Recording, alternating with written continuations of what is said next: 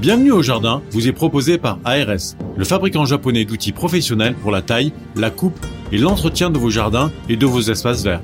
Vous avez besoin d'un avis, d'un conseil? Consultez-nous sur notre site www.ars-france.fr. Patrick, Roland, racontez-moi une histoire de plantes, de jardin ou de jardinier. Pour cette histoire botanique, nous allons rester à la même époque que la semaine dernière, et avec une personne qu'on a évoquée la semaine dernière, et même deux. D'un côté, le botaniste Philibert Commerson, et de l'autre côté, le navigateur Louis-Antoine de Bougainville. Ah oui, celui qui n'était pas content qu'a viré Commerson. C'est ça, hein? Ben, C'est exactement. Ouais. Ben, il n'était pas content, c'est-à-dire qu'il a appliqué la loi. Ah oui. Puisque Commerson, comme je vous dis, qui avait participé donc au voyage autour du monde de Bougainville, s'était fait accompagner, soi-disant, d'un valet du nom de Bonnefoy, qui en réalité s'appelait Jeanne Barré. Et il était interdit à l'époque d'avoir une personne de sexe féminin à bord de ces grands bateaux. Donc, il a appliqué la loi, il l'a viré. Mais avant cela, il va se passer une chose, c'est que en 1766, le roi Louis XV va charger Bougainville, donc qui au départ d'ailleurs était plutôt un mathématicien avant d'être un militaire. Mais il avait appris lors d'une première traversée de l'Atlantique les règles de la navigation et il a obtenu un commandement. Donc en 1766, on lui dit, enfin le roi lui dit, il va falloir reconnaître les terres australes et prendre possession de celles qui pourraient contribuer à l'avancement de la navigation et du commerce pour la France. Donc, le 5 décembre 1766 exactement, la frégate La Boudeuse, Chouk, s'en va pour le premier voyage d'un Français autour du monde.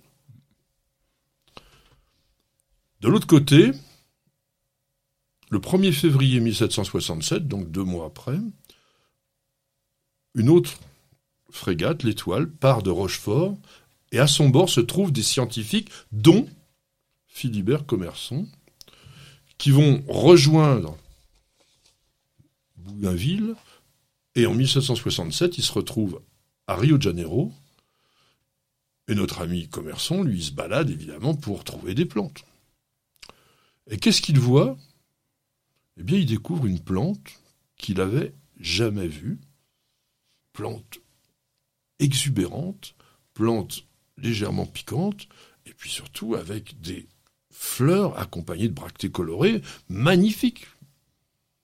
Oh, il dit ça, ça vaut quand même le coup de rapporter cette plante-là. Et puis on va lui donner un nom, un nom prestigieux. il va vouloir l'appeler, la dédier à Bougainville. Fayot. Bah non, parce qu'on est qu'en 67. Ah, et en 70, ah, oui. trois ans plus tard, qui va être débarqué à l'île de France, donc l'île Maurice aujourd'hui. Et on oublie Commerson. Il est là-bas, il est plus dans l'expédition de Bougainville. Mais lui, Bougainville, jusqu'en 1769, il va accoster à Saint-Malo.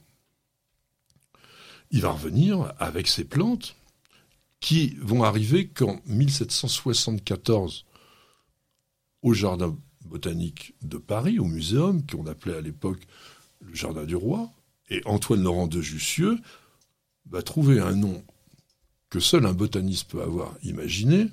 Il va appeler la plante Eudendride hydroïde tubulaire. Ouais, les bah mecs. Bah C'est bien fatigué le mec quand même.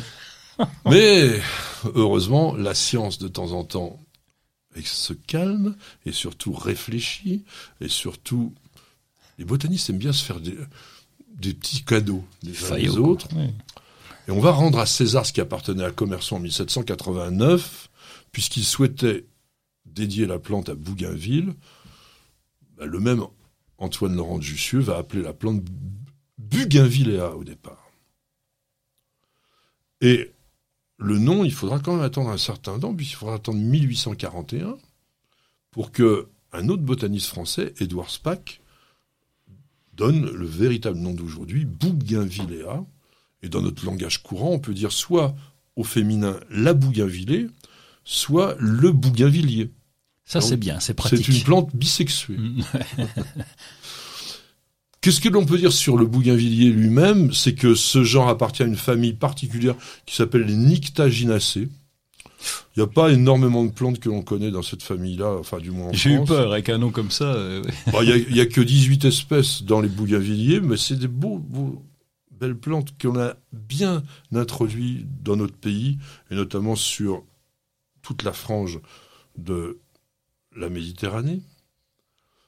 Quant à Bougainville lui-même, il a connu un succès extraordinaire, parce qu'une fois rentré en France, il s'est mis à écrire, peut-être qu'il avait déjà pris des notes, mais il s'est mis à écrire tout ce qu'il avait pu voir au cours de son voyage et il a créé un livre en 1771 qui a été publié, Voyage autour du monde, et qui a été vraiment un succès euh, formidable. Et il faut savoir que Bougainville aimait les plantes, c'était un jardinier, et il avait un très beau jardin dans son château à Suines, Suines c'est en Seine-et-Marne, et qui a été entretenu par un type qui s'appelle qui s'appelait Christophe Cochet.